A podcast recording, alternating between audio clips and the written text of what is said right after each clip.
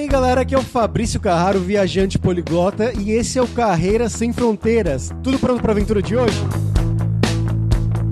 E no episódio de hoje a gente vai falar com o Fernando, que cresceu em São Paulo, ali na região de Alphaville, e apesar de ter cursado relações internacionais, ele nunca realmente trabalhou nessa área. Ele sempre acabou focando mais nas áreas de vendas e business development. Com isso, ele começou a ter a ideia de fazer um MBA nos Estados Unidos, mas nesse período ele conheceu uma garota, uma russa que morava no Brasil, que se tornou esposa dele. Por isso eles acabaram realmente ficando no Brasil. Depois de alguns anos tiveram uma filha e ao final decidiram que gostariam de tentar uma outra oportunidade em um outro país, pelo menos por algum tempo. Eles estavam mais divididos entre Europa, porque ele já tem o passaporte português, ou então a América do Norte, e acabaram optando pelo Canadá. A esposa dele conseguiu um visto para estudar por lá e por associação ele conseguiu um visto que permitia a ele trabalhar também. Então depois de muitas entrevistas ele conseguiu um emprego por lá, mais focado na área de marketing e tá morando no Canadá em Vancouver há dois anos. Então vamos lá para esse papo que tá muito interessante.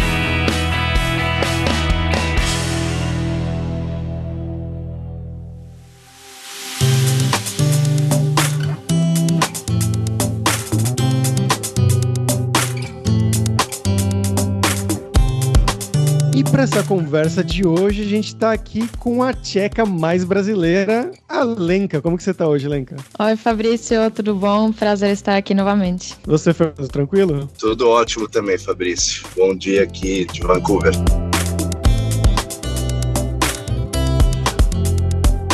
Bom, galera, como sempre, só o nosso jabazinho inicial aqui, que o podcast Carreira Sem Fronteiras é oferecido pela Alura Língua, cursos online de idiomas, onde você pode estudar inglês e espanhol com métodos que eu, Fabrício Carraro, ajudei a desenvolver, que são os mesmos métodos que eu já usei para aprender idiomas como russo, polonês, alemão, italiano, francês e assim por diante. Então vai lá em aluralingua.com.br e comece a estudar com a gente hoje mesmo.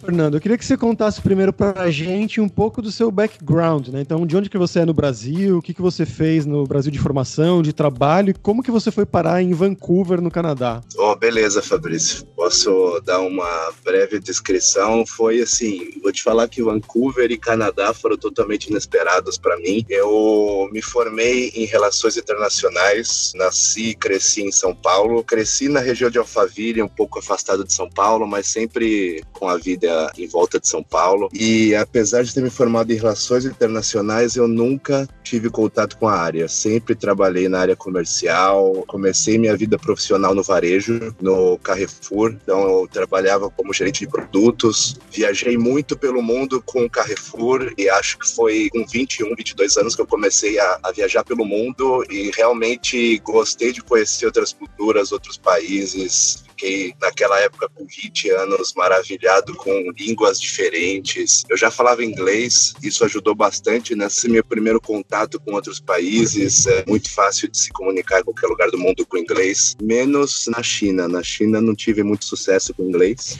mas sempre tinha algum chinês por perto, então foi bem interessante essas, essas viagens pelo Carrefour. E depois do Carrefour, com uns 24, 25 anos, eu mudei de área, fui para a área de vendas, acabei acabei virando Key Account Manager, Sales Manager, Account Manager. Tive várias posições em vendas relacionadas a Account Management. E quando eu estava com 27, 28 anos, eu decidi que eu queria fazer um MBA nos Estados Unidos. Começou aquele boom de MBA nos Estados Unidos, full time, dois anos, super caras, precisa tirar o GMAT, você tem que ter um score mínimo no GMAT para você ser aceita nas universidades. E eu comecei a ver estudar a questão do GMAT. Precisava de um nível de inglês bacana, mas o inglês nem é a parte mais complicada. Complicado mesmo é a parte de matemática que tem no, no teste. E aí eu coloquei minha cabeça que eu ia para os Estados Unidos, eu ia fazer uma MBA lá. Conheci minha atual esposa nesse meio tempo que eu estudava e ela é russa, então conheci ela, a gente ficou meio se conhecendo por um ano, aí começou a namorar e acho que aí eu acabei perdendo um pouco esse estímulo de estudar. Eu falei, não vou largar largar tudo aqui agora e falei, vou ver o que onde vai dar esse relacionamento. E a gente começou a namorar sério, depois de mais dois anos a gente acabou indo fazer outras coisas, viajar pelo mundo mais a lazer, turismo, viajamos bastante, América do Sul, Europa,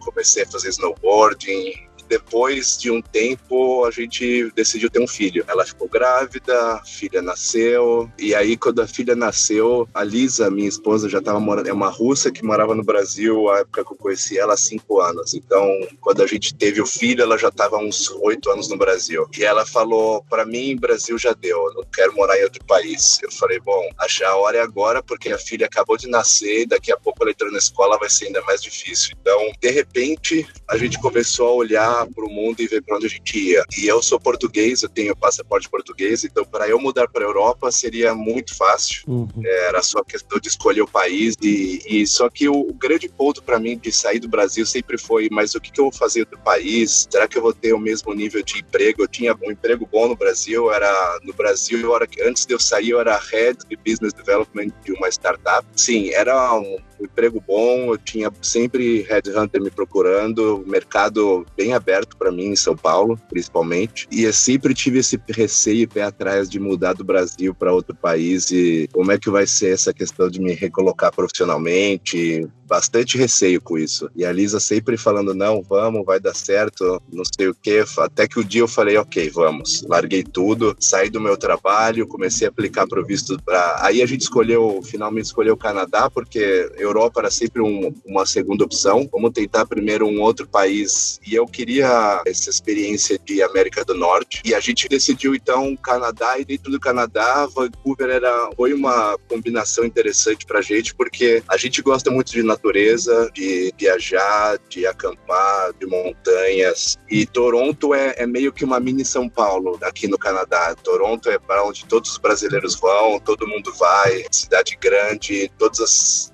as empresas, as sedes estão em Toronto. Seria uma mudança meio que lógica São Paulo-Toronto, mas eu acabei optando por uma cidade menor, pequena. Eu queria um, mudar o estilo de vida radicalmente. São Paulo já tinha me cansado um pouco também em termos de trânsito, estresse, trabalho e tudo mais. E aí a gente decidiu vir para Vancouver. E aqui estou há dois anos quase.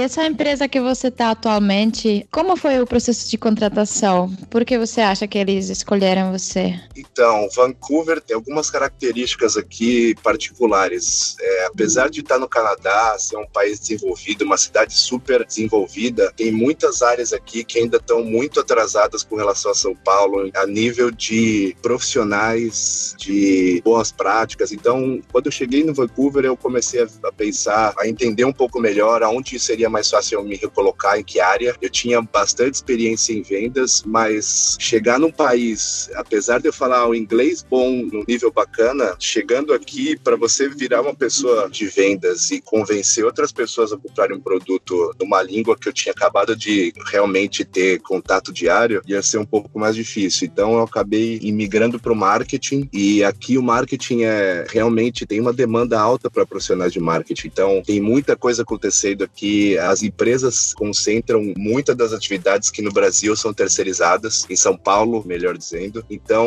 eu acabei voltando minha procura mais para uma área de marketing e essa empresa acabou me contratando justamente pela minha experiência que eu tinha no Brasil. O que eu achei bastante interessante foi que todas as empresas que eu apliquei, que eu tive contato, fiz entrevista, eu fiz bastante entrevista aqui. Eu fiz acho que umas 20 entrevistas logo que eu, um mês depois de ter chegado. Eu queria conhecer melhor o que, que as pessoas procuram, como que é uma entrevista aqui, o que, que eles pedem. Então, é um pouco diferente do Brasil. Tem também uma questão de resume e de cover letter. Então, cover letter, eu nunca tinha escrito uma cover letter na minha vida. Meu currículo estava em português, então eu tive que fazer várias mudanças, pesquisar qual era o melhor formato aqui. E aí, com isso na mão, começaram a aparecer bastante entrevistas. O que eu achei bem legal é que todas as empresas se interessavam bastante pelo meu background. Então, essa empresa que eu estou trabalhando hoje, que foi a que eu comecei a trabalhar, ela achou muito interessante essa, essa experiência que eu tinha e por isso que eles me contrataram para essa posição. Não é puramente marketing, mas também não é só vendas, é uma meio que uma combinação. Eles têm bastante posições de business development aqui e isso acaba combinando um pouco mais do que só vendas. E foi aí que eu entrei. Qual que é o seu cargo atualmente? Meu cargo ele é Marketing Business Development Manager. So, então, eu sou head de um produto da empresa, eu desenvolvo a estratégia estratégia, o pitch de vendas, os materiais. Então eu cubro toda a área de marketing e vendas, mas quem realmente está de frente ao cliente são as sales reps da empresa e a gente tem mais de 100 vendedores. Então eu interajo com esse pessoal e crio os KPIs para a gente acompanhar aqui desse produto, que é um programa de é loyalty program, né? nem sei como traduzir isso no Brasil. Já teve alguns desses no Brasil, né, que eu me lembre, que é programa de fidelidade, não é? Fidelidade, exatamente. O Brasil, na verdade, é um mercado, especialmente São Paulo, super desenvolvido para programas de fidelidade. Inclusive, quando eu entrei nessa área, comecei a pesquisar mais. Tem coisas muito criativas e aqui o pessoal ainda está, assim, América do Norte é 100% programa de fidelidade. Aqui você tem fidelidade proposto para o supermercado, para tudo. E dá benefícios mesmo. E você estava falando sobre as entrevistas, né? Que você fez 20 entrevistas depois de chegar aí. Então você foi sem emprego, sem nada. Eu fui sem nada, eu larguei tudo. Então, o meu plano original, no, quando eu saí do Brasil, eu falei: bom, eu vou vendi o meu carro, o carro da minha esposa, e falei: eu vou guardar um, um dinheiro para me sustentar um ano aqui até eu conseguir um emprego. Eu achei que eu, eu fui bem pessimista nos meus cálculos. Eu achei que ia demorar um ano para começar a trabalhar. E aí, assim, foi totalmente surpreendente, porque logo no primeiro mês, toda vaga que eu aplicava, eles me chamavam para uma entrevista. Então foi muito, muito mais rápido do que eu esperava. Inclusive foi com esse trabalho que eu, a gente chegou aqui, a Lisa veio estudar, então isso me deu um visto de trabalho no Canadá. Essa é uma, uma das grandes vantagens do Canadá de imigração, é que quando se aplica em casal, o parceiro ou a parceira, eles têm direito, se um do casal estudar aqui no Canadá, dentro de alguns pré-requisitos, tem que ter o curso, o outro tem o visto de trabalho aberto. Então, aberto significa para qualquer empresa e 40 horas semanais full time. Aí eu, eu só foquei em trabalhar aqui. A Lisa veio estudar, eu estava procurando emprego. Então, foi super tranquilo, muito fácil. O esquema, esse modelo de vir para o Canadá é muito estruturado e muito fácil de você se encontrar aqui.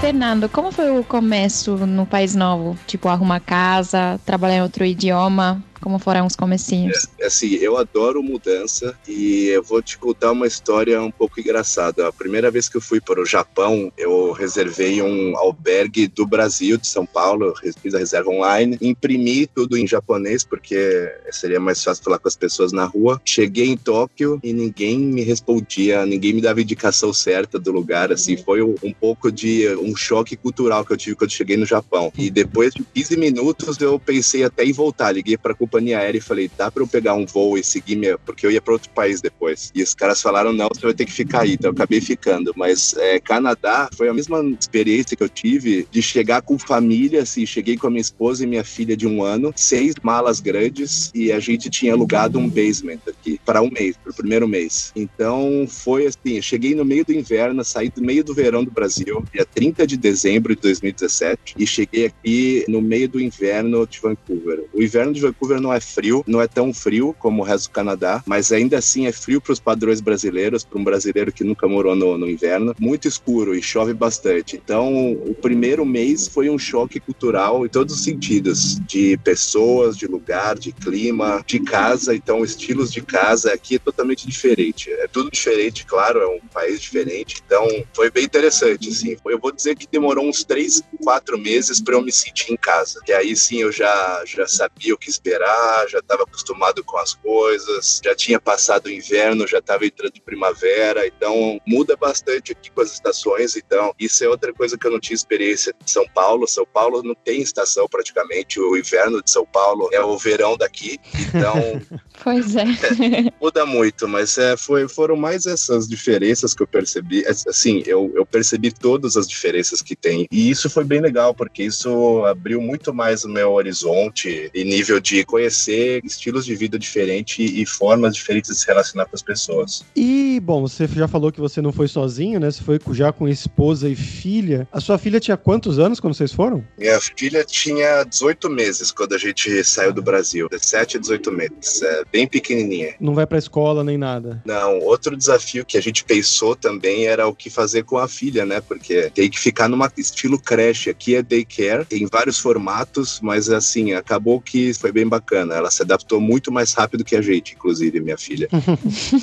e no trabalho, como é que é a diferença desse dia a dia de rotina, né? Como você trabalhar no Brasil, você falou dos seus trabalhos aí no Carrefour, em outros lugares, startup também. Como que é a diferença em trabalhar em uma empresa canadense com canadenses? Eu acho que no Canadá, uma empresa canadense, a única coisa que ela não tem é canadense, porque aqui é um país de imigrante e aqui é o Brasil há 70 anos, 80 anos atrás, São Paulo especialmente. Então, é muitos imigrantes de primeira geração. Você vê muito claramente na rua indianos, é, chineses, japoneses, russo, ucraniano, todo tipo de nacionalidade você vê aqui na rua. E as pessoas ainda tão frescas aqui. Você vê bastante diferença no como as pessoas se vestem, como as pessoas falam. Elas normalmente falam entre seus compatriotas a, a sua língua. Então você ouve de tudo aqui. Mas numa empresa canadense, essa empresa que eu ela é dois donos canadenses, fundadores. Os caras são supervisionários, empreendedores e construíram uma empresa que fatura 25 milhões de dólares ao longo de 30 anos. E tá no Canadá, nos Estados Unidos e no Reino Unido. Foi bastante diferente também essa adaptação, porque aqui o relacionamento entre os funcionários é um pouco diferente, com os chefes é diferente. Então aqui você tem uma estrutura muito mais horizontal do que eu sempre trabalhei em multinacionais, em empresas grandes, onde você tinha uma estrutura muito vertical, cargos, chefes, tudo muito bem definido e ao mesmo tempo aqui você não tem essa essa questão de ah, ele é meu chefe, eu não posso falar assim com ele, eu não posso discordar, não, eu tenho que aceitar tudo que não, aqui é muito aberto, é muito horizontal, você não tem tanto essa questão de chefe, todo mundo dá input, contribui e a forma de se relacionar com as pessoas aqui é um pouco diferente. As pessoas são bem diretas, então não tem muito rodeio, não tem muito ah, não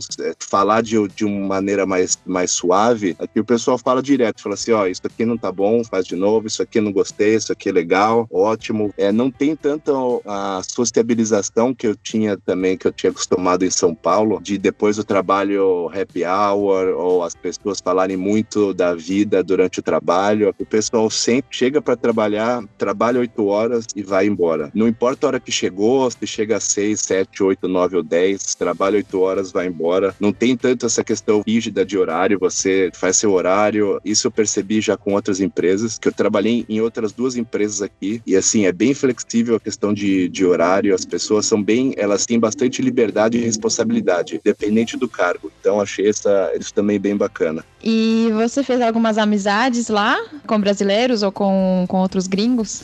Olha, quando eu cheguei aqui, eu, tava, eu tinha na, na cabeça que eu não queria fazer direto ir para a comunidade brasileira. É, Todo mundo fala isso.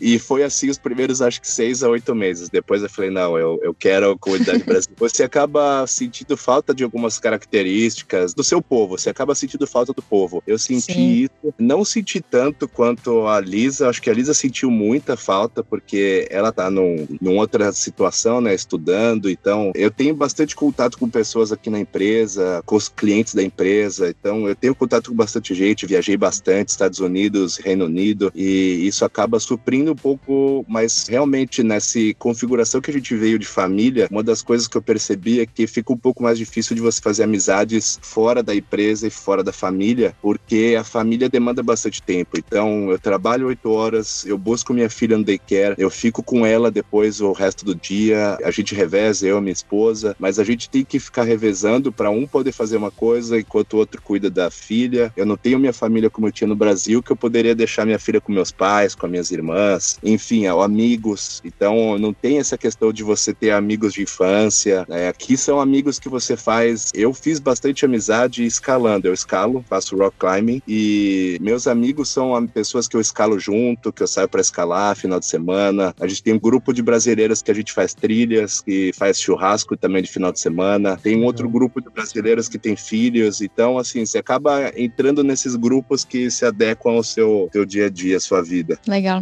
Independentemente da nacionalidade, né? Independentemente da nacionalidade. Inclusive, eu tô achando muito legal escalar porque faço amigo de todo que é lado, assim, de países que eu nem imaginava, nem sabia que tinha no mapa.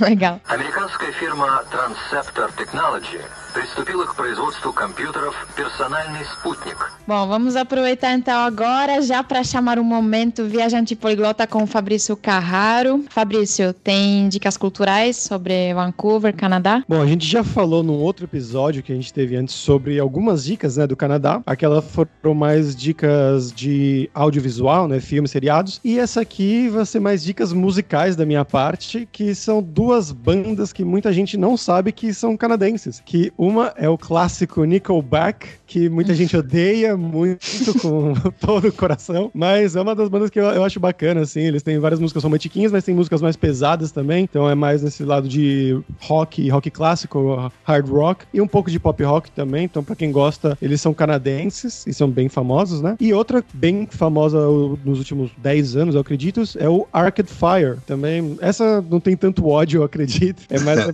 pessoal fã, assim mesmo. Então é uma banda mais de indie rock também, muita gente gosta. E você, Lenka? Eu tenho uma curiosidade sobre a cidade de Richmond, né, que fica lá também na Colômbia Britânica, que tem anualmente o Festival de Alho. Então, esse festival reúne os produtores locais e tem várias atividades para toda a família, tem música também. E pelo que vi, tem literalmente tudo de alho. Tem até sorvete. De alho?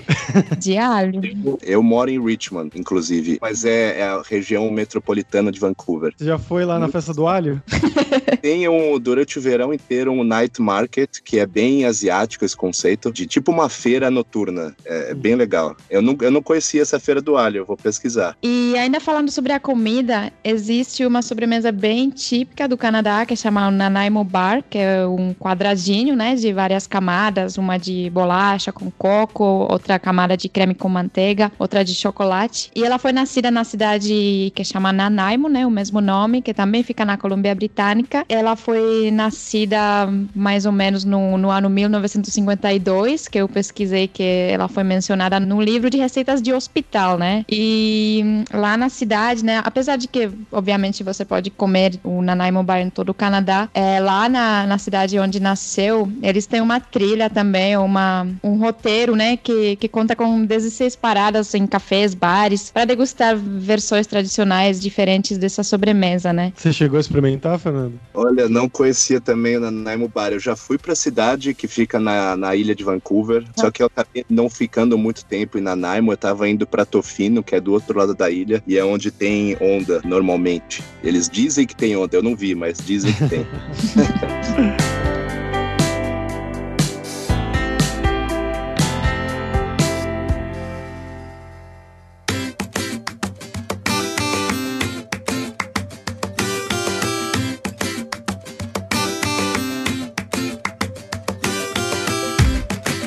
Você fala que você gosta muito de natureza, né? Você com sua esposa e tudo mais. Como é que é essa questão aí da natureza, além das escaladas que você já falou? Você estava falando sobre surf, dá para surfar no Canadá? Se você for um amante do surf e muita disposição, dá para surfar. Aqui no inverno, para chegar em Tofino de Vancouver é umas 5 horas contando com duas horas de balsa. Então, para quem mora em Vancouver, é a opção mais próxima de surf que tem é Tofino no inverno. Eu sou surfista, cresci surfando, surfei 20 20 anos no Brasil, mas ainda não tive essa coragem de encarar as ondas no inverno, porque no verão a temperatura do oceano aqui é de 7 a 10 graus. Falar esses números assim é meio esquisito, não dá para ter uma noção, mas você coloca o pé, ele adormece. Põe o pé na água, ele adormece. Então, surfar nessas, nessas condições no inverno precisa estar tá afim. Mas a natureza como um todo é, é maravilhosa, assim. Eu me surpreendi positivamente com Vancouver, é uma das cidades mais bonitas que eu já estive. Verão aqui é, é, é algo fora do comum. Eu recomendo muito turismo em Vancouver no verão. Vocês, assim, qualquer brasileiro que vier aqui no, em Vancouver no verão vai se apaixonar com a cidade. Certeza que vai pensar em, em mudar para cá. Eu vou te falar que se eu tivesse chegado no verão, eu, inclusive, assim, se eu fosse mudar de novo para o Canadá, eu mudaria no verão, porque o verão é uma estação muito bacana, tem muito turismo, é tudo verde. Vancouver é uma cidade linda e é, em volta de Vancouver tem muita natureza, então é muita montanha, muito lago. Aqui não tem tanta praia, mas a cidade de Vancouver tem praia, só que não é praia igual o litoral de São Paulo, litoral do Nordeste. Não é aquela areia branquinha, às vezes é praia de pedra ou de grama, então. Mas os lagos são muito bacanas. Os lagos são as praias dos canadenses. Às vezes eu fico até com medo, né, que as empresas que estão ouvindo a gente vão proibir aí os colaboradores escutar o nosso podcast. é, é uma boa dica de turismo, Vancouver. Não precisa mudar aqui não, mas é conhecer bacana. É bem diferente. Eu achei muito bacana. Agora, Fernando, vamos falar sobre o dinheiro. Você pode compartilhar com a gente como é a situação, se você tem menos ou mais em relação à qualidade de vida. Conte pra gente um pouco. No geral, um trabalho aqui a desigualdade social é, é menor do que no Brasil. Então, no Brasil a gente está acostumado com uma desigualdade social muito grande. Então, tem pessoas que ganham dois mil reais por mês, mil reais por mês, e tem pessoas que ganham cem mil, duzentos mil reais por mês. Ou presidentes de empresas que ganham cem mil, mas normalmente o cargo executivo bacana, você vai estar tá falando aí de 15 a 40, 50 mil reais por mês nessa faixa. Isso é um padrão de rico no Brasil, assim, classe média alta. E aqui no Canadá, todos os tipos de trabalho vão te dar um, um, rendimento pelo menos de uns 60 mil dólares por ano, que é uma renda média aqui do Canadá. E com isso você, em termos de qualidade de vida, você vive bem, mas tem um ponto particular aqui, principalmente de Vancouver e de Toronto, é que o mercado imobiliário está numa situação de uma bolha super inflado, super inflacionado. Então, comprar imóvel no Canadá, a não ser que você vá para fora do centro, é bem caro. Então, para comprar imóvel, é, até para os locais aqui, isso é um, é um assunto. O assunto em debate hoje no, em Vancouver é o mercado imobiliário. Como transformar, como tornar o mercado imobiliário acessível para os jovens que estão entrando no mercado. Porque quem ganha, uma família que tem uma renda familiar de 100 mil dólares, 120 mil dólares, fica bem apertado para comprar uma casa em Vancouver. Então ficou bastante. A casa em,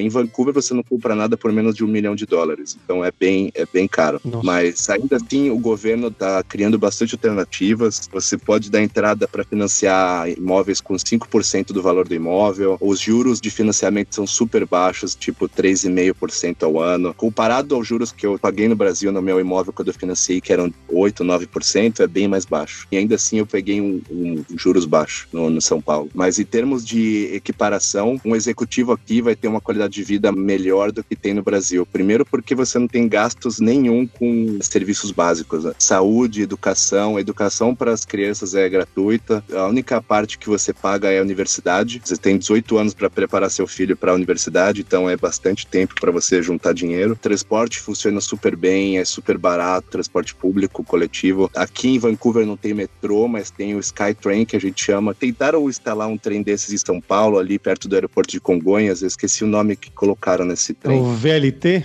VLT, esse aí. É o VLT aqui em Vancouver, funciona tudo à base de VLT. Então é bem grande, é, conecta os subúrbios com o centro. No geral, a qualidade de vida é boa, muito boa. Mas dólar canadense vale mais que o real, então comida aqui acaba sendo mais caro que no Brasil, porque o Brasil tem muita abundância, assim, é fruta, legumes, essas coisas são um pouco mais caras que no Brasil. Com o salário que você ganha aqui é super acessível. O que que você come por aí? Eu sou vegetariano, eu, a Lisa, minha filha, a gente é, é, vegetariano, então tem bastante carne. Os brasileiros adoram fazer churrasco, mas a gente acaba indo por um. A Lisa cozinha bastante e aqui tem uma particularidade também que as pessoas normalmente não saem para almoçar do trabalho para um restaurante, igual São Paulo. São Paulo, todo dia eu, eu almoçava no restaurante. Aqui eu trago comida de casa todos os dias. Então eu basicamente como que eu e a minha esposa a gente cozinha. Então a gente prepara tudo um ou dois dias na semana e come pro resto da semana. Entendi. Mas é comida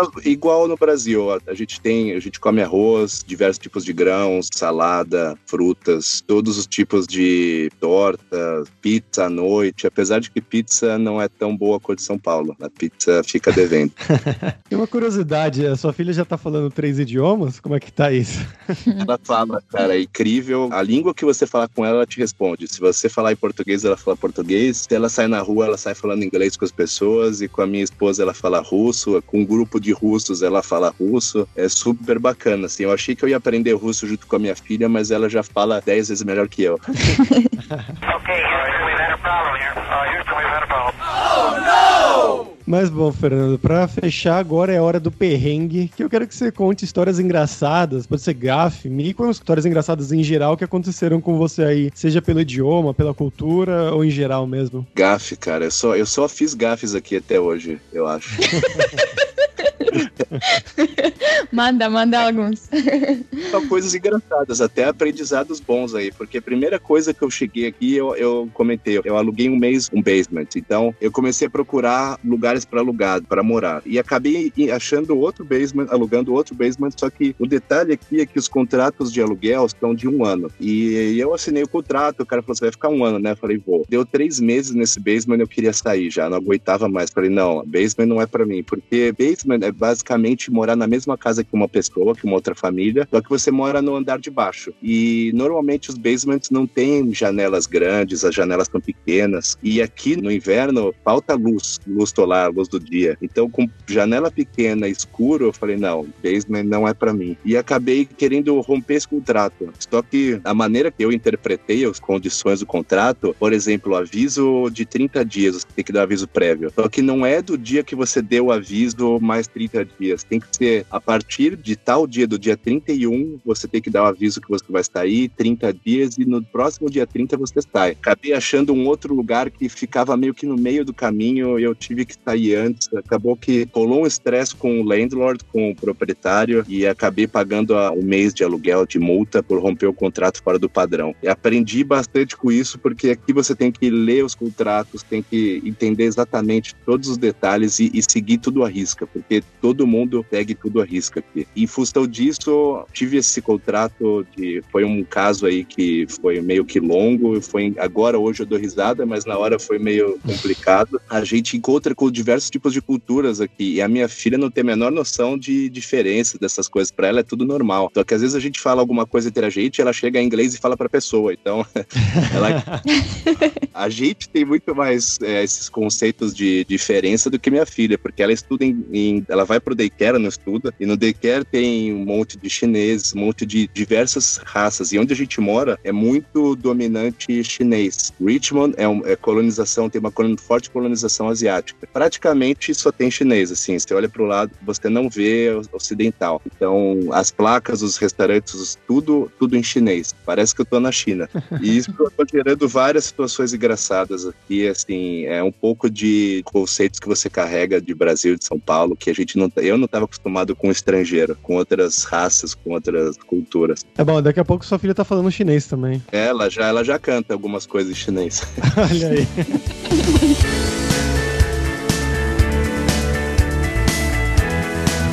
Muito legal, Fernando. Obrigada pela sua presença aqui. O pessoal vai curtir muito o episódio. Você quer divulgar alguma sua rede social para o pessoal se conectar com você? Fiquem à vontade. Eu tô no Facebook como Fernando Barana ou Fernando de Almeida Barana, que é meu nome inteiro. Bem fácil me achar lá. E fiquem à vontade para se conectar. Eu já falei com muitos brasileiros, especialmente de Haiti, que se interessam em mudar para o Canadá e não sabem como funciona. Acabei dando umas dicas. O pessoal se anima bastante depois que ouve de alguém que está aqui, que já passou os perrengues, que pode dar uns shortcuts no processo. Maravilha, legal. Obrigadão, cara. Que é isso, o prazer foi meu. Muito legal falar com vocês.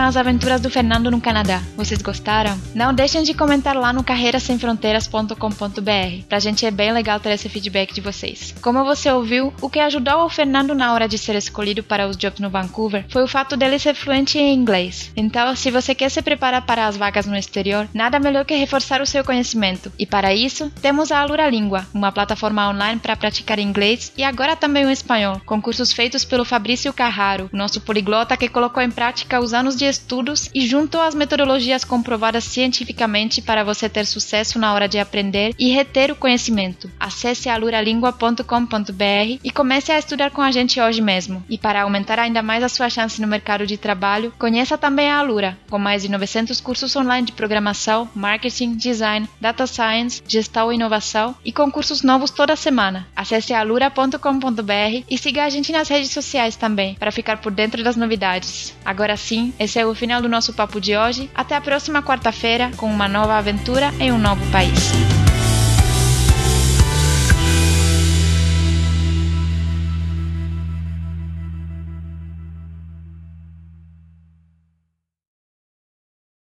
Este podcast foi editado por Radiofobia, podcast e multimídia.